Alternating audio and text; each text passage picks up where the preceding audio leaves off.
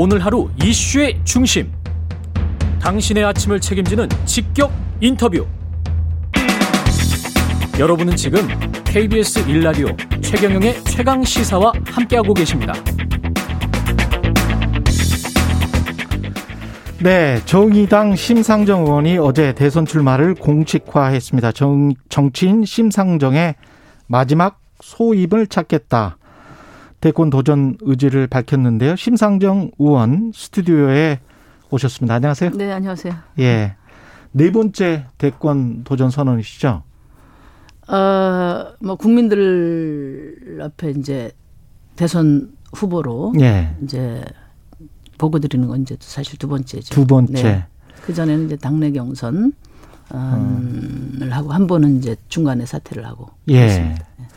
어제 페이스북 SNS에 올린 글을 봤는데 한국 정치가 퇴행하고 있다. 촛불 시민의 바람은 허탈감과 분노로 변했다. 이렇게 밝히셨습니다. 네. 예. 일단 현실 진단은 그렇고 왜 그랬다고 보세요?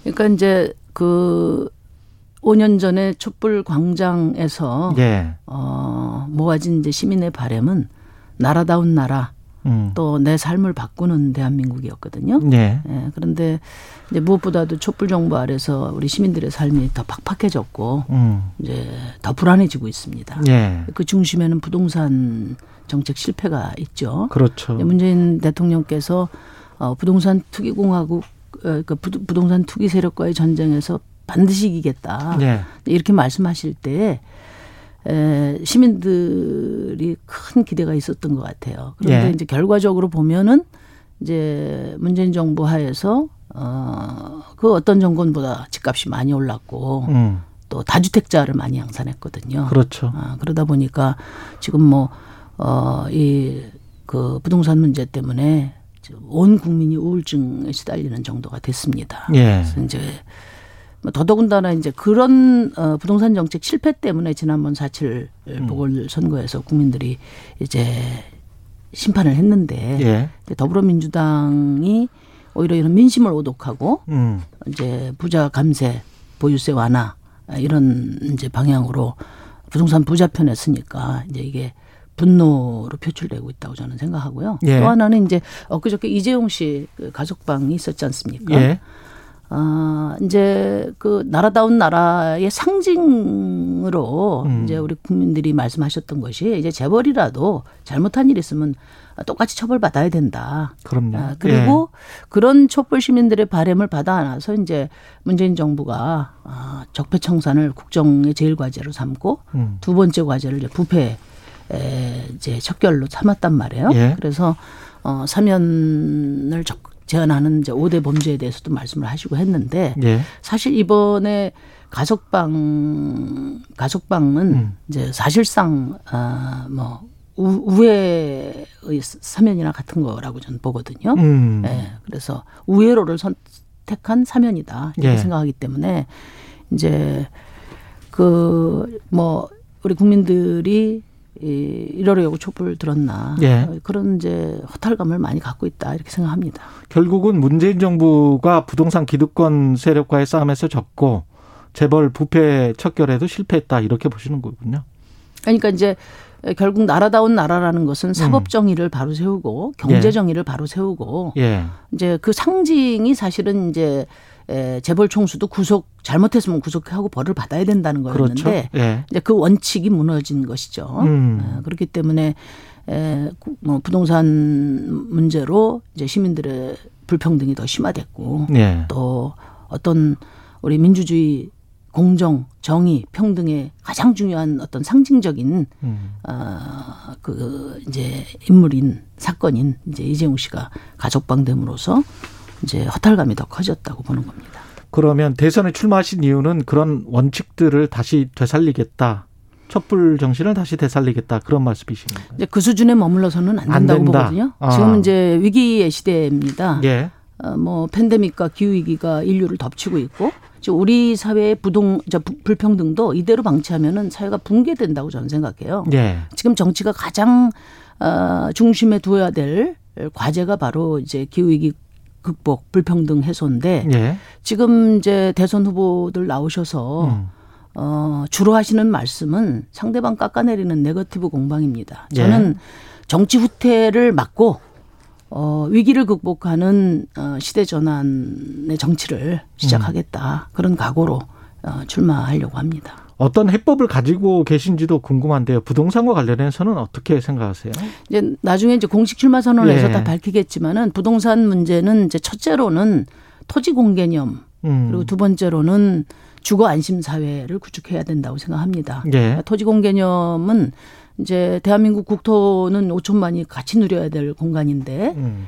그러면은 이 공공 자산을 어떤 원칙을 가지고 운영할 거냐 이걸 좀 더 명확하게 우리 국민들 속에 재합의를 해야 된다고 보거든요. 예. 어 그래서 제가 어, 토지 초과 이득세 법안을 냈습니다. 음. 그것의 핵심은 뭐냐면은 개인과 기업이 필요한 토지는 소유할 수 있는데 에, 시세 차익을 노린 예. 이런 어, 그 토지 소유는 예. 어, 이제 과세를 통해서 음. 철저하게 에, 차단하겠다. 그 과거의 비호무형 토지랄지 유유지랄지 그렇죠. 뭐 예. 이런 것들에 관한 아 그게 만약에 시세가 계속 올라가고 있으면 거기에 관한 이득세, 초과 이득세를 물리겠다 이런 예, 말씀이시네. 뭐 과세 자체가 목적이라기보다는 예. 중과를 해서 음. 필요 이상의 토지를 보유하지 못하도록, 못하도록 하고 하겠다. 그 국토를 보다 많은 시민들을 위해서 효율적으로 이용하도록 유도하겠다는 겁니다. 그게 예. 하나 있고요. 예. 그다음에 이제 지금까지 정부가 LH 공사를 통해서 음. 이제 한 일 중에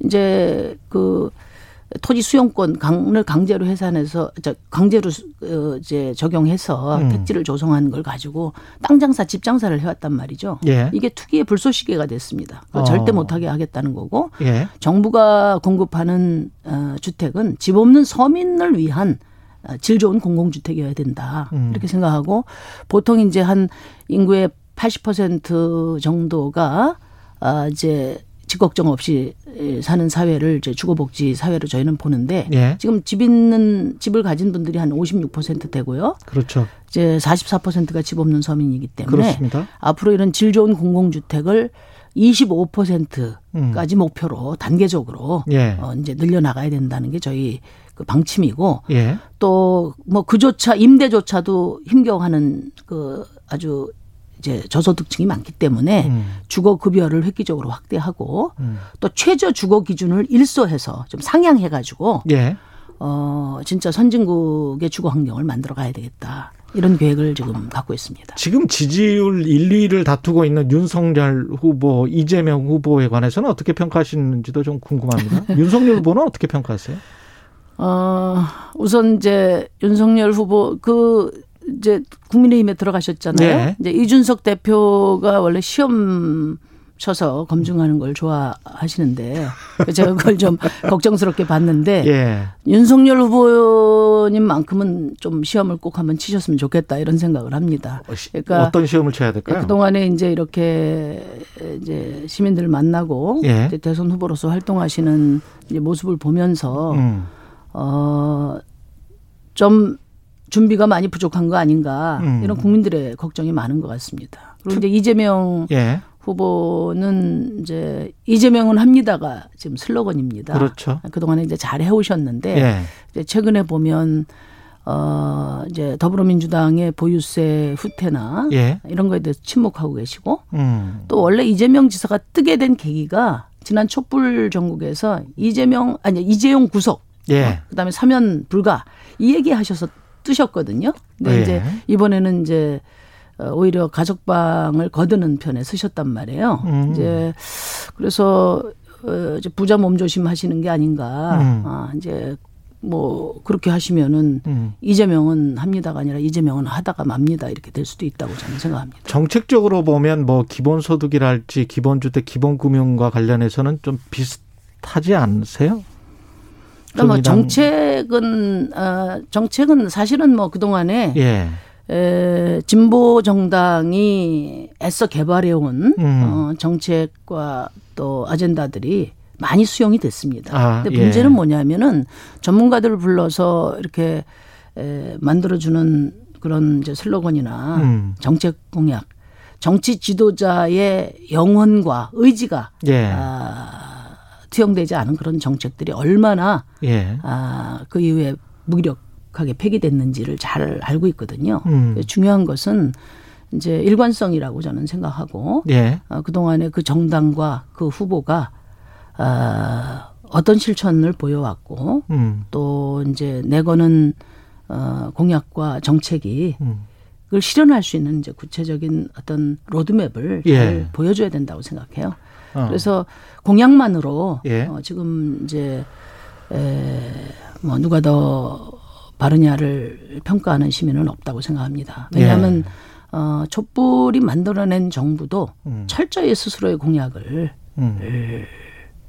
이제 뭐 때로는 배신하고 때로는 이제 실패하고 음. 또 때로는 이제 용도 폐기하고 어 그래서 그 점 때문에 이제 그 시민들의 허탈감이 큰 거거든요. 예. 그 윤석열 후보에 대해서도 주 120시간 노동 발언에 대해서 사람 잡는 대통령 되시려 놓은 것 같다라고 비판하셨고 경기도 지사직을 유지하고 있으면서 이제 이재명 지사가 지금 후보로 나왔는데 경기도 재난지원금 100% 지급하는 것에 관해서도 지사직을 정치적으로 활용하고 있다 이렇게 비판을 하셨거든요. 그거는 좀 구체적으로 좀 말씀을 해 주십시오. 두 후보에 관해서는. 그뭐 이미 예. 다 말씀을 드렸고요. 예. 제가 뭐 어, 아직 정식 예. 후보도 아닌데 아. 뭐더 나중에 이제 정책 토론을 할 기회는 많이 있을 것 같습니다. 예. 네거티브보다는 본인의 발언을 더 많이 말씀하시고 싶은 거군요. 그러니까 이제 제가 예. 왜 대통령 후보에 출마하는지 예. 뭐그 저의 의지와 예. 비전과 정책을 예. 이제 앞으로 많이 말씀드리고 싶습니다. 정의당 심상정 2017년 대통령 선거에서 6.2%인가 얻었죠. 네. 득표율이. 제 기억에 유승민 후보와 거의 비슷했었던 것 같은데. 네, 그렇죠. 네, 예. 근데 지금 현재 5년 정도 지났는데 그, 그, 한때는 3당의 위상이 있었습니다. 정의당이. 근데 스스로도 정의당이 차지하고 있던 제3당의 위상이 흔들리고 있다. 지금 만약 대통령 선거를 오늘 한다면 그때 6%의 지지율이 나올까 그런 생각도 드는데 어떻게 보십니까? 그 뭐 정치는 이제 가정을 가지고 말씀하실 수는 없고요. 예. 저희 정의당이 이제 에, 지난 선거제도 개혁 을 했지만 예. 아, 결국은 이제 더불어민주당이 뒤집는 바람에 음. 이제 많은 이제 어려움을 겪고 있, 있기 때문에 힘을 음. 내자는 취지에서 제가 말씀을 드렸고요. 음. 저는 이제 정의당의 시간은 반드시 온다고 생각합니다. 왜냐하면은 어, 시민들의 전략이 바뀔 겁니다. 어, 촛불 정부의 시, 실패로 국민들 마음의 상처가 사실 굉장히 깊다고 생각하거든요. 예. 그러니까 뭐 민주당과 국민의힘이 이제 번갈아 가면서 음. 이렇게 에, 정권을 잡았지만 또 겉으로는 굉장히 격렬하게 싸우지만 예. 결과적으로 보면 다 부동산 부자들 편이고 음. 또 삼성 재벌 편이고 결국 음. 힘 가진 사람의 편에 에, 있다는 것을 적나라하게 확인했기 때문에 네. 이제 두 당이 사실 별 차이가 없어요. 거기다가 어. 이제 아까 말씀드린 것처럼 이제 지금 어, 팬데믹과 특히 기후 위기와 네. 심화되는 불평등 음. 이것을 누가 아, 책임 있게 또 음. 적극적으로 해결해 갈 것이냐. 음. 어, 저는 어뭐 그런 어 질문에 음. 우리 시민들이 이제 서시게 될 거라고 생각하고요. 네. 저희가 어, 이런 어떤 대전안의 정치에 대해서 음. 제대로 준비하고 또 확고한 의지로 어, 시민들과 만나면 저는 뭐, 어, 이 전환의 정치로 한 시대를 함께 건너갈 파트너로서 어, 음. 저희 정의당을 또 심상정을 어, 선택하는 결단을 내려주실 거라고 음. 저는 그렇게 생각합니다. 예. 이재용 그 부회장 가석방과 관련해서도 지금 계속 그 청와대가 입장을 밝혀야 된다 네. 이렇게 네. 말씀을 하시잖아요. 네. 그 이유는 뭘까요? 어, 뭐 아까도 말씀드렸지만은 어, 이재용 씨는 촛불이 구속했습니다. 예. 그리고 저는 이제 특별히 이 문제에 대해서 할 말이 많은데요. 예. 어, 사실 2016년도에 삼성물산과 삼성바이오로직스 합병이 불법이다. 음. 삼성바이오로직스 분식회계 잘못됐다는 것을 최초로 지적한 사람이 접니다. 국정감사에서. 예. 그래서 제가 금융감독원에 특별 감리를 요청했고 음. 그 감리 결과 분식회계가 맞다. 이래서 이제 구속됐어요. 예.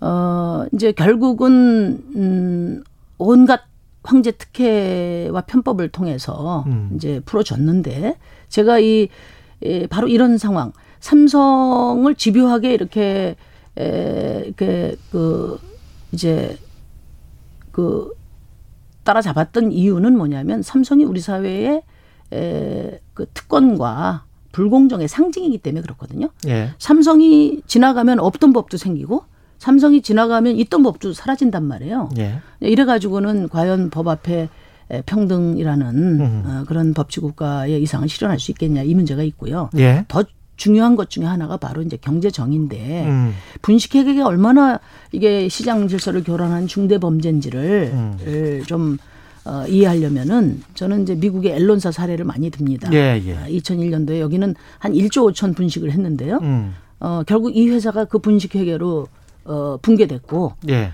그 CEO는 24년형을 받았습니다. 미국이 이 자유주의 시장 경제의 선진국이 된 거는 이런 시장 질서 교란 중대 범죄에 대해서는 어떤 경우에도 음. 단호하게 에, 그 처벌했기 때문이라고 생각하는데 왜 이런 거는 우리 이, 그 대한민국 정치가 예. 아, 배우지 않는지 예. 그 점이 저는 굉장히 우려스럽고요. 예. 저도 경제가 잘 돼야 된다고 보고 삼성전자 소중하다고 생각하는데 음. 저는 이제 에, 이제는 이제 재벌 특혜에 의존한 이런 경제 에, 이런 이제 대기업은 음. 사실 에, 지속 가능성에도 예. 바람직하지 않다 이렇게 생각합니다. 시간이 좀 부족해서요.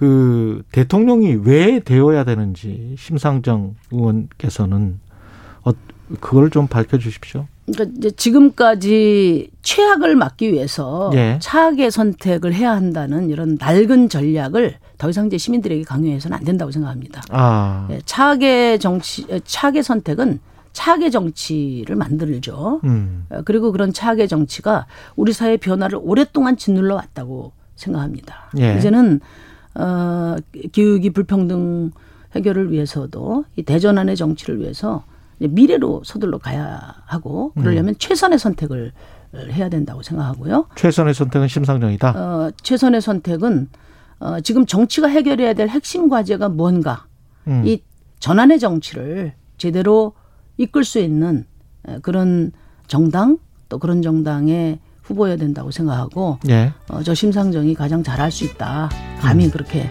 말씀드립니다. 말씀 감사하고요. 지금까지 대선 출마 공식화한 정의당 심상정 의원이었습니다. 고맙습니다. 네, 감사합니다. KBS 라디오 최기정의 최강시사 1부는 여기까지고요. 잠시 후 2부에서는 더불어민주당 이낙연 후보 캠프의 박광원 총괄 본부장 만나겠습니다.